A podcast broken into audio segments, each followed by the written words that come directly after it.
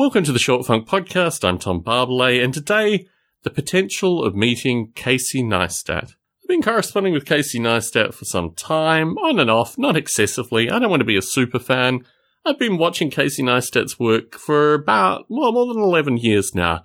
My favorite Casey Neistat video, which he pulled very promptly off his, what was a website that had a collection of MOV files, QuickTime movie files, was associated with him and his brother Van going down to Florida over an 18 hour journey.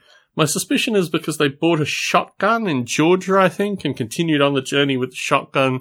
The video was deemed slightly inappropriate and removed accordingly.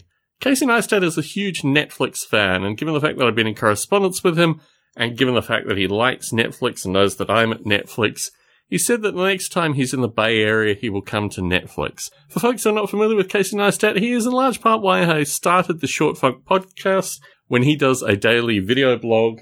And it's one of these interactions where I suspect I'm going to be filmed, not just filmed, but filmed in such a way that millions of people will get to see the strange ape-like creature that is Tom Barbalet.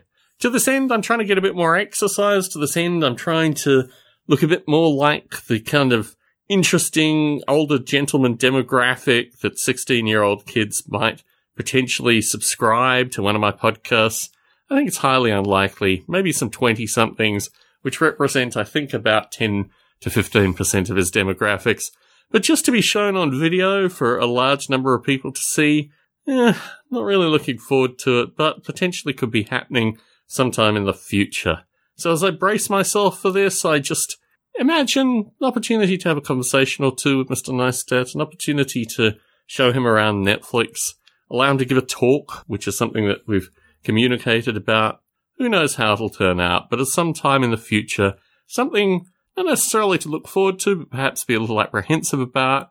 But yeah, as the major inspiration for these short funk recordings, it'd be nice to actually meet the gentleman and have a conversation on location. Tom Barbalet in San Jose, signing out.